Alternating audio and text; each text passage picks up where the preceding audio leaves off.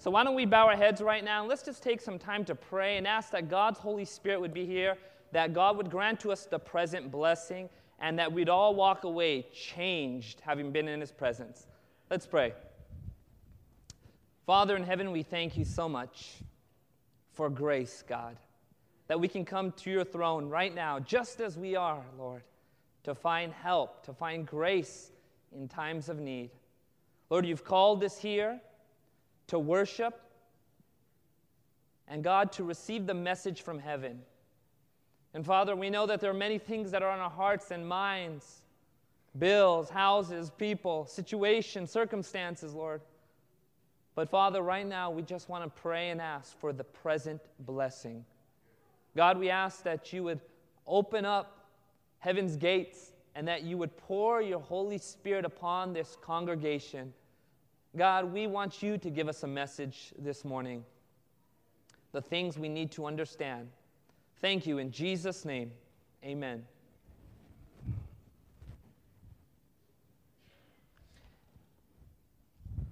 I, uh, you know, I'm uh, somebody who likes playing basketball, but I'm not somebody who actually likes to watch basketball. My mom, on the other hand, she loves to watch basketball. Uh, she's just a, a little Indian lady. She's about 61 years old, and her favorite team is the LA Lakers. And uh, if you ever want to see an Indian lady curse up a storm, just put a, a game of the Lakers playing and them losing and you will see a little Indian attempt to cuss in the English language. And uh, it's very interesting.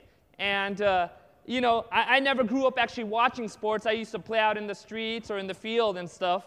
But um, there was something I actually liked to watch, and that was the Olympics. Anybody watch the Olympics? Most of us have watched the Olympics. Now, I don't actually wa- like watching all of the Olympics. My favorite part of, of the Olympics is the very end.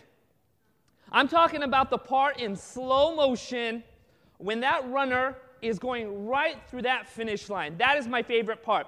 I don't want to see the rest of the race. I don't like watching the swimming. I just like the very end when they're, when they're going to that final lap. NASCAR racing. People like watching NASCAR racing. I don't understand why watching cars go 250 laps around. You know, it's the very end that matters, right? And uh, probably most of the women will agree on this too, as well, and some of the men. Um, but here's the thing my favorite thing about watching sports is the very end. That's when it all matters. That's when the intensity is there. That's when the, the sweat is coming down your face. That's when you're just on the edge of your seat and you're watching just to see what's going to happen. Because the unexpected happens at the very end.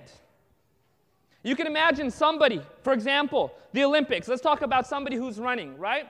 And uh, you see as like it goes into slow motion you may perhaps you missed the actual event when it took place but you're watching the slow motion replay and you're seeing somebody running and you're seeing them run with just efficiency every part of their body is moving in sync and their body, their muscle is throbbing. You can just see it. The veins that are popping, you can see the sweat that is coming off people's heads as they're racing towards that finish line. You can see people in the background as they're trying to catch up, and that one winner is making his way towards the very finish line.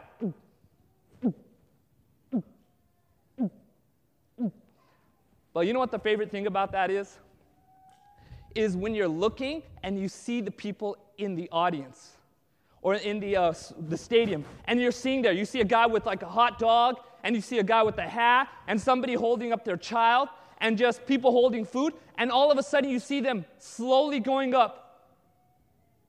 The hot dog guy's mouth, the hot dog's coming out of his hand as he's raising up. The guy with the hat, his hat's falling over in his face.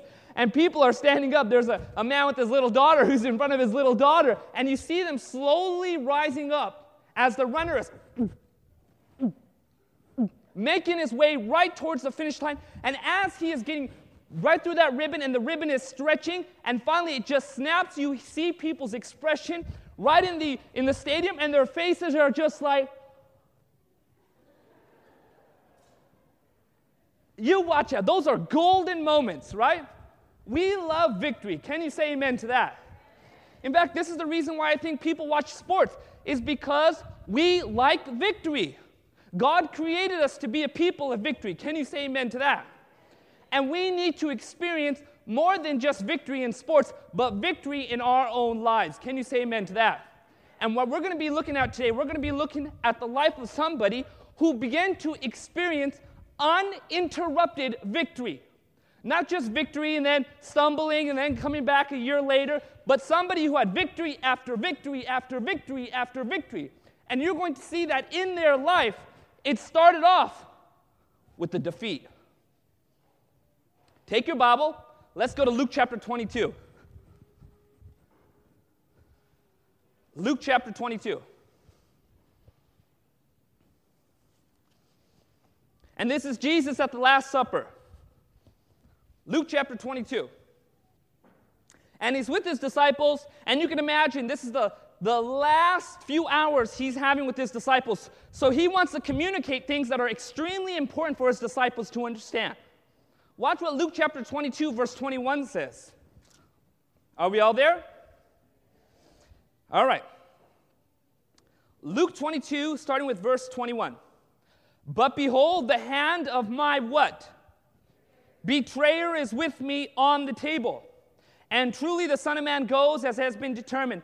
But woe to that man by whom he is betrayed. Now, let me ask you a question.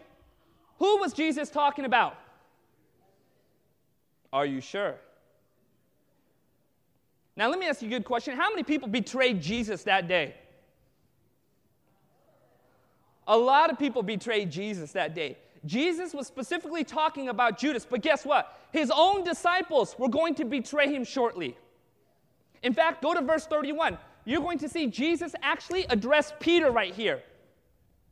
Verse 31, Luke chapter 22, starting with verse 31. And the Lord said, Simon, Simon. You notice in the Bible, whenever God is mentioning a name twice, he's placing an emphasis upon that person. Listen, I am speaking to you, is what he is saying. So he says, Simon, Simon, indeed, Satan has asked for you that he may what? Sift you as what? Wheat. But I have prayed for you that your faith should not fail. And when you have returned to me, strengthen your brethren. Notice what Jesus is saying right here. He says, Simon, Simon, Satan has asked for you that he may sift you as wheat. I did a little bit study about the word sifting. And what it actually occurs, what it actually means, it's not talking about the very um, beginning of, uh, of planting crops. It's actually referring to the very end after the harvest has already been plucked. And sifting is basically separating the wheat from the debris. This is the very end of the harvest. And notice what Jesus is saying. He is saying to Peter, Satan has want, he wants you. He's asked that he may sift you as wheat. There's already been a process in your life, Peter, and you don't even realize it. Now the devil wants to come in with his final ambush on you. And then he says to him, But I have prayed for you that your faith will not fail. And when you are, what's that word? When you are converted or when you are strengthened or when you have returned, strengthen your what? Brethren. Imagine this three and a half years, Peter had not been called, he was not called converted. But Jesus says to him, Look, when you are finally when you are finally converted, then you will do the ministry that you've been wanting to do. Three and a half years. But Jesus says something that's very important to him. He says, Look, Satan wants to sift you as wheat.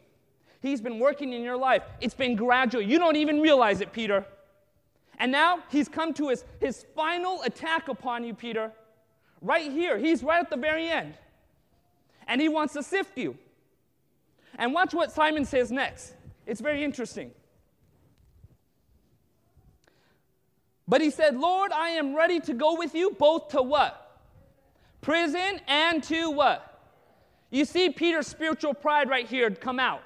He says, No way, Lord. I'm going to follow you to the very end. I'm going to go to death for you. Now, watch what Jesus says. Verse 34 Then he said, I tell you, Peter, the rooster shall not crow this day before you will deny me three times that you know me. Three times he says, You're going to end up denying me. Three times.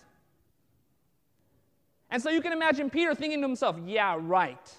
There is no way that this is going to happen to me. Now, you know the rest of the story.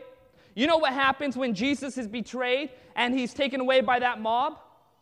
The Bible actually records Peter following at a safe distance.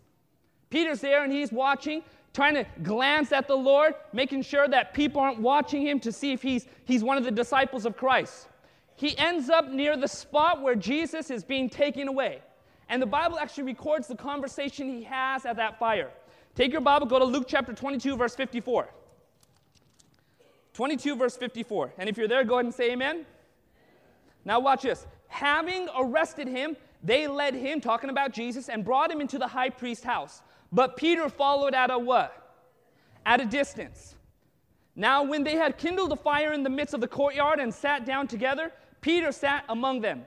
And a certain servant girl, seeing him as he sat by the fire, looked intently at him and said, This man was also with him.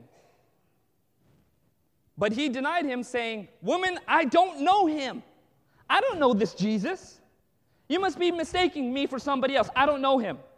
Now, watch the next denial. And after a little while, another saw him and said, you are you also are of them. But Peter said, Man, I am not. He's getting angry in his denial. He wants people to know that he has nothing to do with Jesus. Watch the next thing. Then, after an hour had passed, another confidently affirmed, saying, Surely this fellow also was with him, for he is a Galilean. But Peter said, Man, I do not know what you are saying. In fact, in the other gospel says, he began to curse to make sure that people uh, thought, wait a minute, he can't be associated with Jesus because look what's coming out of his mouth. And so he begins to curse up a storm and he says, No, I don't know him. You're wrong. In his denial of Christ, it's getting stronger and stronger. He's blinded by the emotion of that moment fear. And the Bible says at that moment, all of a sudden, the rooster what? Crowed thrice. And Peter realized,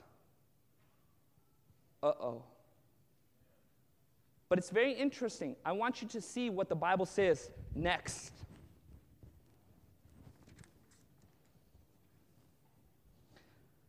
Verse 61 And the Lord turned, and what's that next word? Looked at Peter then Peter remembered the word of the Lord, how he had said to him, Before the rooster crows, you will deny me what? Three times. You can imagine that very moment as Peter finally says, I don't know this man. All of a sudden he hears the rooster crow and he turns and he sees Jesus being led away from one house into another. And Jesus turns his head and looks directly at Peter.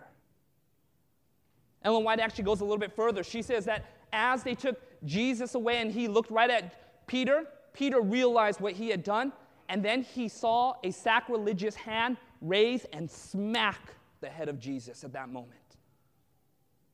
You can imagine all of a sudden Peter's heart just dropped. But look what the Bible says next. Verse 62. So Peter went out and wept bitterly. Peter went out and wept bitterly. Now, you said, Anil, in the very beginning of the sermon that this was supposed to be a victory that was supposed to come from this defeat. Folks, I want you to understand something. There was a defeat, and it was in Peter's life, but there was also a victory. Do you know what the victory was? This was the beginning of Peter's transformation. Peter's transformation. When he had finally been brought down to this point, this was the very beginning of uninterrupted victory that would come in Peter's life. In fact, go back to Luke chapter 22, verse 31, and you're going to see this all come together. Luke 22, verse 31. Watch what the Bible says again. And the Lord said, Simon, Simon, indeed Satan has asked for you that he may sift you as wheat. And sure enough, it happened. That was the defeat. But watch the victory. But I have prayed for you that your faith should not, what's that next word? Fail. But when you have returned to me, strengthen your brethren. Folks, let me ask you a question. Was Jesus' prayer answered at this very moment? Yes or no? Did Jesus' prayer get answered? Absolutely. You want to know how? Because Sunday morning there was a Judas hanging from a tree and not a Peter. There was a Judas hanging on a tree, but not Peter. Folks, I want you to understand Jesus had prayed for Peter that his faith would not fail, not that circumstances would change. Peter failed in that. Peter's heart was like a certain composition. When put into various environments, it changes. God knew what was the, the elements in his heart. And he was trying to warn Peter over and over again Peter, you don't realize what's wrong with your heart. And God was attempting to do surgery on him. But Peter said, No, no, no, no. You're wrong. Something's wrong with everybody else, but nothing's wrong with me. You know, it's very interesting. Right now, I have a, a, a toothache, and I'll tell you why because I had a, a root canal, a partial root canal done yesterday. And the medicine wore off pretty quickly. And right now, I'm really feeling this, the, sort of the, the throbbing of my, the left side of my mouth. But that's okay because the Lord is speaking, not Anil. Amen? His word is what's speaking to us. But it's very interesting because it's I was sitting there at the dentist's office and I was thinking to myself, boy, it is very difficult witnessing to a dentist because when as soon as you open your mouth, his hand's in your mouth. And so I was sitting there and I was just thinking, I was like, okay, don't think about the pain. And I could sudden, all of a sudden I can hear the, the suction. They put it in my mouth and they just hung it on the side of my mouth. And then I started hearing the zzz, and I just started thinking, Lord, prepare me to be a sanctuary. And I was just singing and singing. And I opened one eye and I could see the dentist right there as he was putting the drill in my mouth and all these things. And I was like, I'm going to keep singing, I'm going to keep singing. And it was very interesting. For about 45 minutes, they worked on my mouth, and he was like, you know, all these things, right? Now, here's the thing I couldn't tell what they were doing. I mean, I knew what they were doing, but I couldn't see what they were actually doing. All I could hear was the noise. I could see the dentist and his assistant, and they were just standing over my face, getting into my mouth. You know, God is doing a surgery on our hearts. And sometimes we don't see what He's actually doing, but we know He's doing something. He sees the problem. And He's trying to deal with the problem. Do you know life? Life in this world, God has you in a hospital to repair your heart that's been broken by sin. See, God is not just interested alone in just healing your maladies, healing your pain, making sure that your finances are covered. He's dealing with a bigger issue that is your heart. And He's doing surgery on your heart. And it's hard to see what He's doing and understand what's going on, but He's working on your heart, folks. And as He was trying to deal with Peter's heart, Peter did not understand. He was thinking, no, no, no, something's wrong with everybody else, but nothing's wrong with me. And God was trying to commu- com- communicate to him, look, Something is wrong with you, Peter. Something is very wrong with you. You know Ellen White says about spiritual pride? She says it is the most incurable sin. The most incurable sin. You know, we can exercise pride even in the attempted forgiveness of people. Forgive them once, right? And you say, well, I just want to forgive them. What if they continue to do their, that particular offense against you several times? Would you still forgive them? We'll see how much uh, forgiveness you have in your heart, right? Here's the thing, folks God is dealing with a very big issue, and we need to let Him deal with this issue. We need to understand the issues that are at stake. Ellen White says the devil wants to divert our minds from the salvational truth that God is trying to communicate to us, the most important truths. And we're going to see something very interesting, folks, and it's this. Take your Bible, go to Hebrews chapter 7, verse 25. Hebrews chapter 7, verse 25.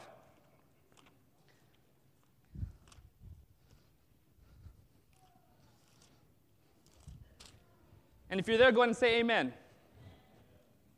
Hebrews chapter 7, verse 25. Watch what the Bible says right here.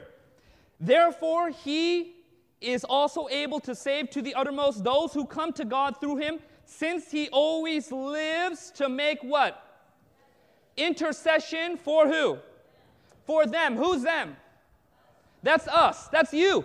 Folks, do you realize what the Bible is saying here? Exactly what Jesus told Peter is exactly what Paul is telling us through the inspiration of the Holy Spirit. As Jesus has prayed for Peter, that his faith would not fail, the Bible is teaching us that God, that Jesus himself is praying for you right now. Can you say amen to that? And folks, circumstances may not always work out. Situations may not come out, the way we want them. Our dreams fail. But the great thing is, Jesus is praying for you. Can you say amen to that? And He's interceding for you right now in heaven. And guess what? If you were the only person, Jesus would be praying for you. He hasn't forgot about you. Can you say amen to that? He knows your name, He knows everything about your life. And right now, you have the greatest prayer warrior in heaven interceding for you. Can you say amen to that? And praise God, it's Jesus.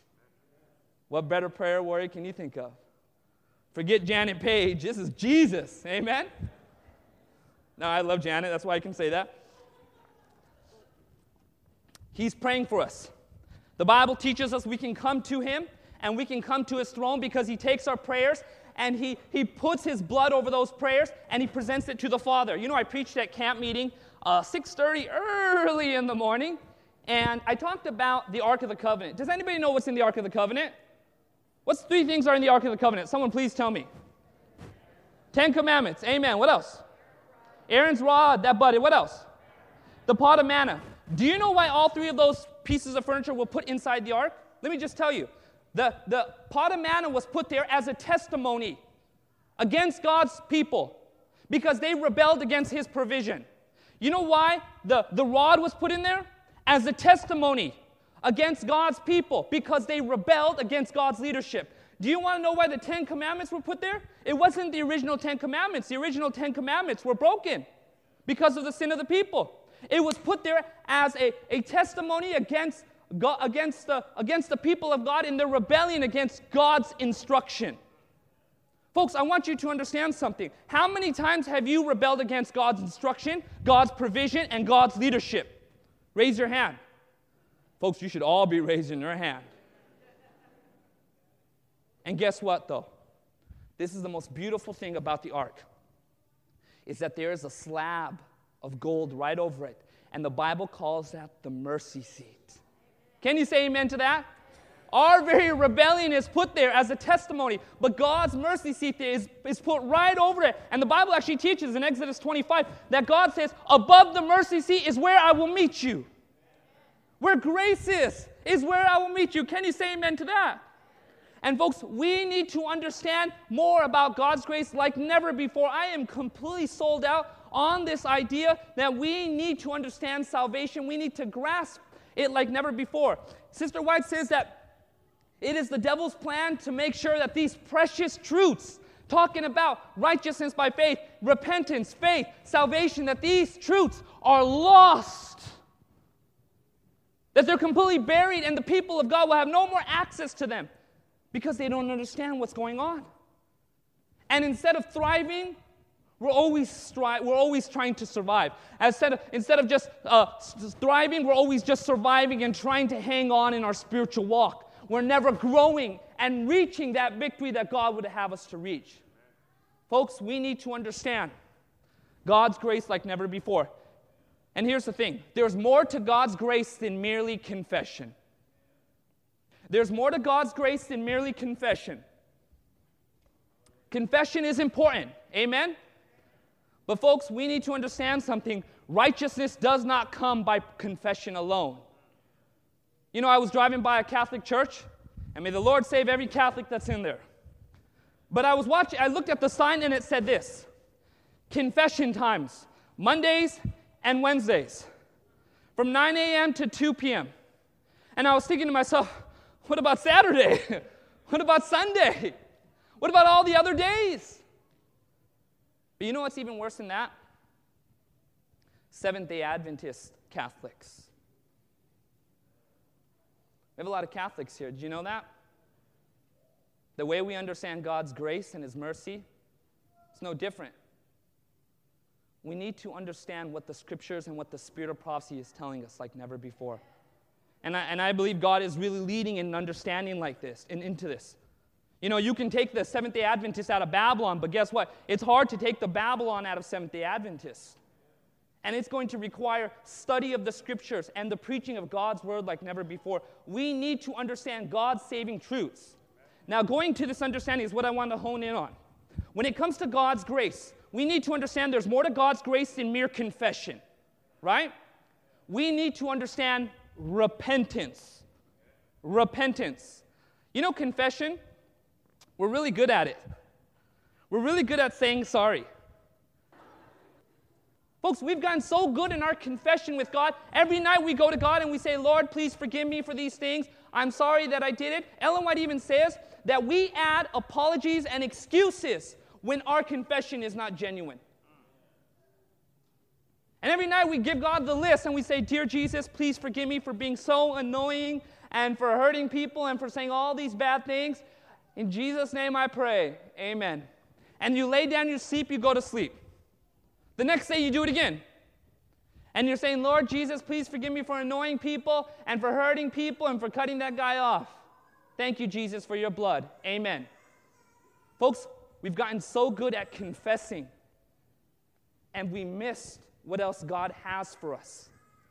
There is more to God's grace than mere confession. There is something called repentance. The Bible teaches repentance. It teaches what the, what's called a turning away from the sin. In other words, not just mere judicial forgiveness, uh, uh, a declaration of um, being innocent, but there is actually a change that God wants to do. Now, you may be thinking to yourself, and now I'm beyond this sermon, it doesn't apply to me. Folks, I want to show you by the very end, this sermon is applicable to every single person here. Every single person here. Now, take your Bible. We're going to understand a little bit about repentance. Repentance. Take your Bible. Let's go to Acts chapter 5, verse 29. This is Peter again, a much different Peter. Acts chapter 5, verse 29.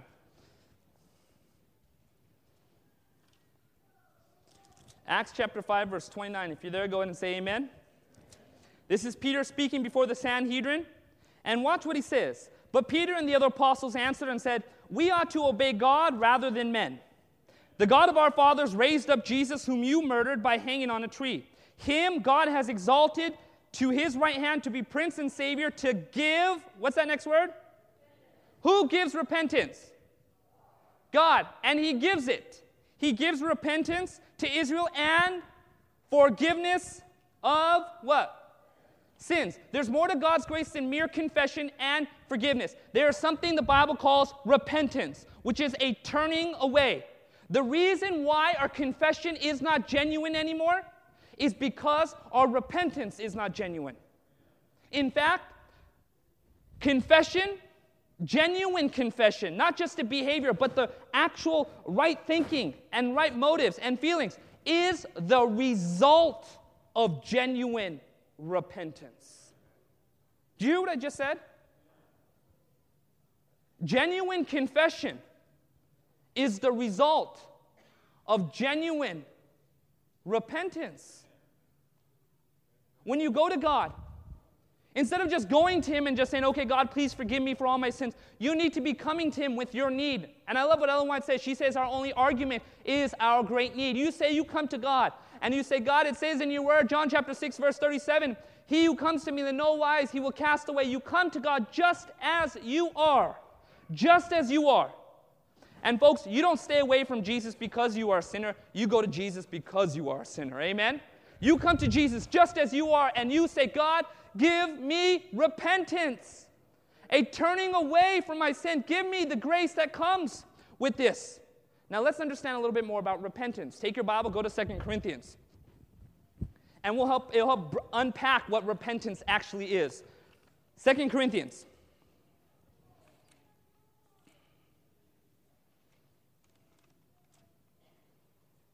Chapter 7.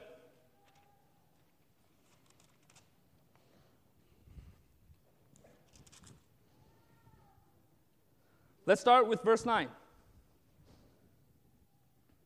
2 Corinthians chapter 7 verse 9, 1115. Verse 9. Now I rejoice, not that you were made sorry, but that your sorrow led to repentance or that change. For you were made sorry in a what? Godly manner in that you might suffer loss in nothing. Watch verse 10. For godly sorrow produces what? Repentance leading to what? Salvation. Repentance is the turning away from sin. And what gives that is a godly sorrow. Folks, you know why our confession it, it is so empty? Because our feelings and emotions don't go with our confession. We'll say sorry to God even though we don't mean it. See, what God is offering is not just right behavior, but right motives and right intentions. So when you go to God with your emptiness, with your need, and you say, God, give me repentance, He will give you a godly sorrow for your sin. Where you actually will lament not just the consequences of sin, but the sin itself. He will show you what it has done to the Savior and how it has broken his heart. And then when your confession follows that, you're not just speaking mere words, but your heart is in it. Lord, I have sinned against you. Folks, you know why Esau failed? You want to know why Saul failed and Judas failed?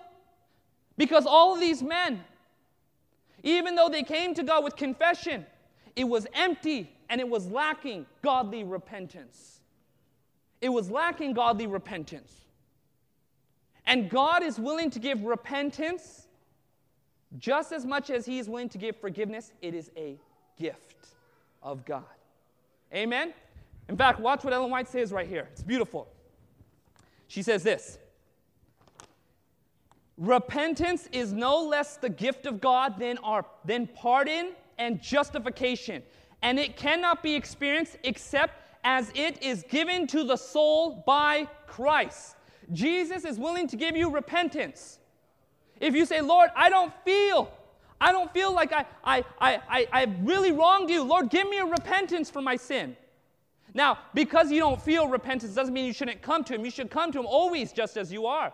But, folks, understand something. Repentance is the key from turning away from the sin, not just receiving the forgiveness. God will put a godly sorrow in your heart and you'll realize, Lord, what have I done? I, I'm sorry, Lord, I have sinned against you. That is repentance, and that is what God is willing to give. You may fall and you may make many mistakes, but you go to God with your need.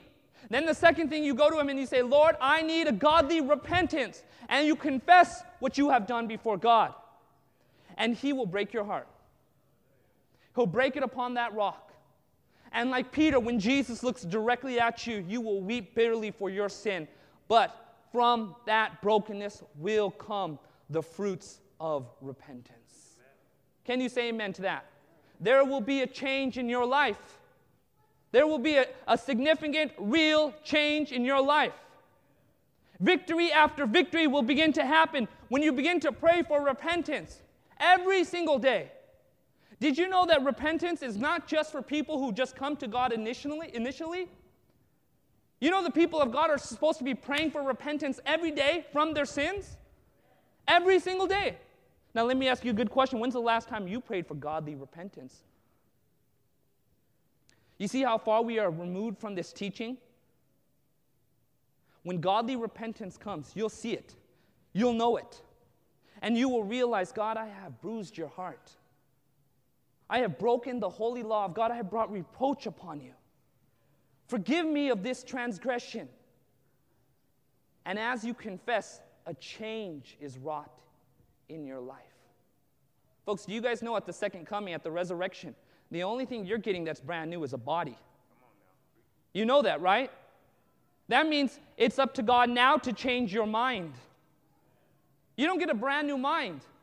You get a brand new body. Sure, there'll be a higher nature that come with that body, but you will have the same identity and the same mind. Now is the time for change. And we need to understand that God is willing to give it. He's willing to pour upon His repentance to anyone who will ask for it. He says, I will give you my repentance. Not just forgiveness, but I will give you my repentance. It is a gift from God. He's willing to give it to every single person who asks for it. and he will not hold back. The Bible says in him we receive all spiritual blessings. It's time we begin to access all that God has for us. Amen? Amen. Folks, what did I mean when I said this is important for every single person? Ellen White says this Christ Object Lessons, page 160.3. At every advanced step in Christian experience, our repentance will deepen. At every advanced step, our Christian experience in regards to repentance will deepen. Day after day, we will turn away from sin. And in communion with God, through an appreciation of the character of God, sin will become hateful to us. So the things that you crave and you keep falling into, all of a sudden, as you begin to be broken on that rock, you begin to say, You know what, God? I don't want to hurt you again. And you begin to turn away from that sin. You begin to turn away. One, one preacher said, Look, there are millions of, of decisions being made for Christ all over the world, but very little conversions. Very little conversions. But God is willing to pour out His Spirit to anyone who asks for it. He says, I will give you godly repentance for your sins. You're struggling with something, you keep confessing it to God. God says, That's good. But now start asking for godly repentance. I will give that to you. I will give it to you as a gift just as much as I give you confession and forgiveness. I will give that to you. And you will begin to turn away from your sin and you will begin to say, I don't want to do this sin anymore. And there will be a change. A change begins to take place. Somebody once said, I don't think it's possible for man to change. You can change, but God can change you. Amen? Amen? And repentance is a gift. That's the cool thing. It's a gift. You can ask Jesus for repentance. You can ask Him for godly sorrow when it regards to your sin. You can ask Him, and He will give it to you. He will give it to you. Amen? He will give it to you at every advanced step in our Christian experience. Repentance will deepen.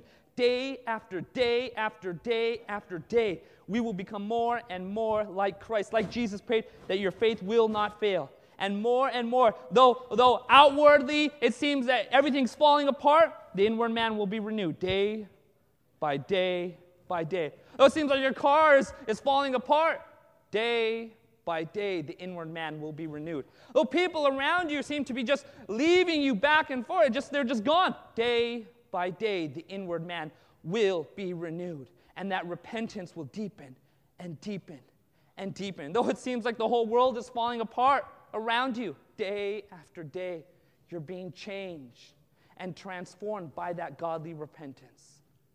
Amen? Amen? By that godly repentance. Now take your Bible, let's go to Luke 15. Jesus gives three parables. And I used to think these three parables just applied to people who got baptized. The first parable, look at Luke 15. Verse 4 it's a parable of the lost sheep. But look what the Bible says when that sheep is found. Verse 7 I say to you that likewise there will be more joy in heaven over one sinner who, what's that next word? Repents, than over 99 just persons who need no repentance. Look at the next parable. It's the parable about the woman who loses her coin. And when she finds it, look what the Bible says in verse 10. Likewise, I say to you, there will be joy in the presence of the angels of God over one sinner who repents. And you know the next parable. It's the parable of the prodigal son. Notice the, the progression. Heaven is rejoicing. Then the angels are rejoicing. Then, most of all, the Father is rejoicing. Why? Because his people are repenting. Folks, did you know that angels don't just cheer when someone gets baptized? They cheer when repentance comes in your life. As those people are cheering that runner as he's racing, the angels are cheering. They're cheering for the people of God to keep moving forward and to keep overcoming. There was uninterrupted victory in Peter's life after this time. He made mistakes, he still stumbled, but there was uninterrupted victories. Unlike anything before, but it was when genuine repentance came into his heart.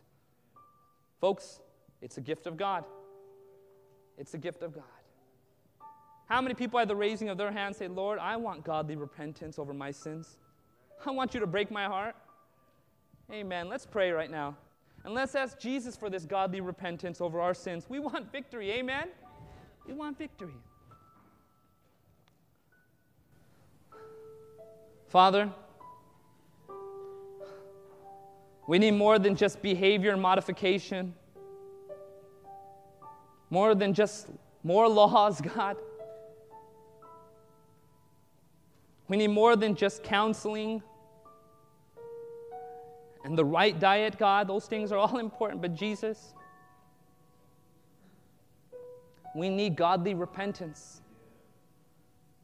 God, you promised that you would give it to us as a gift. A turning away from our sin, not just forgiveness, but God, an overcoming. And Lord, we want to start praying for repentance, godly repentance, every single day. Lord, if we have wronged you, forgive us, God. And give us a brokenness over what we have done against you, God Almighty. You are our King.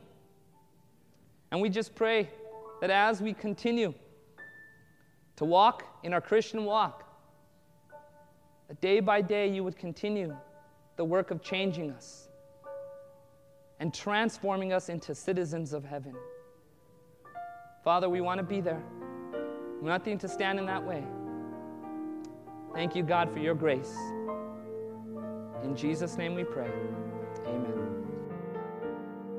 This media was brought to you by Audioverse, a website dedicated to spreading God's Word through free sermon audio and much more. If you would like to know more about Audioverse, or if you would like to listen to more sermons, please visit www.audioverse.org.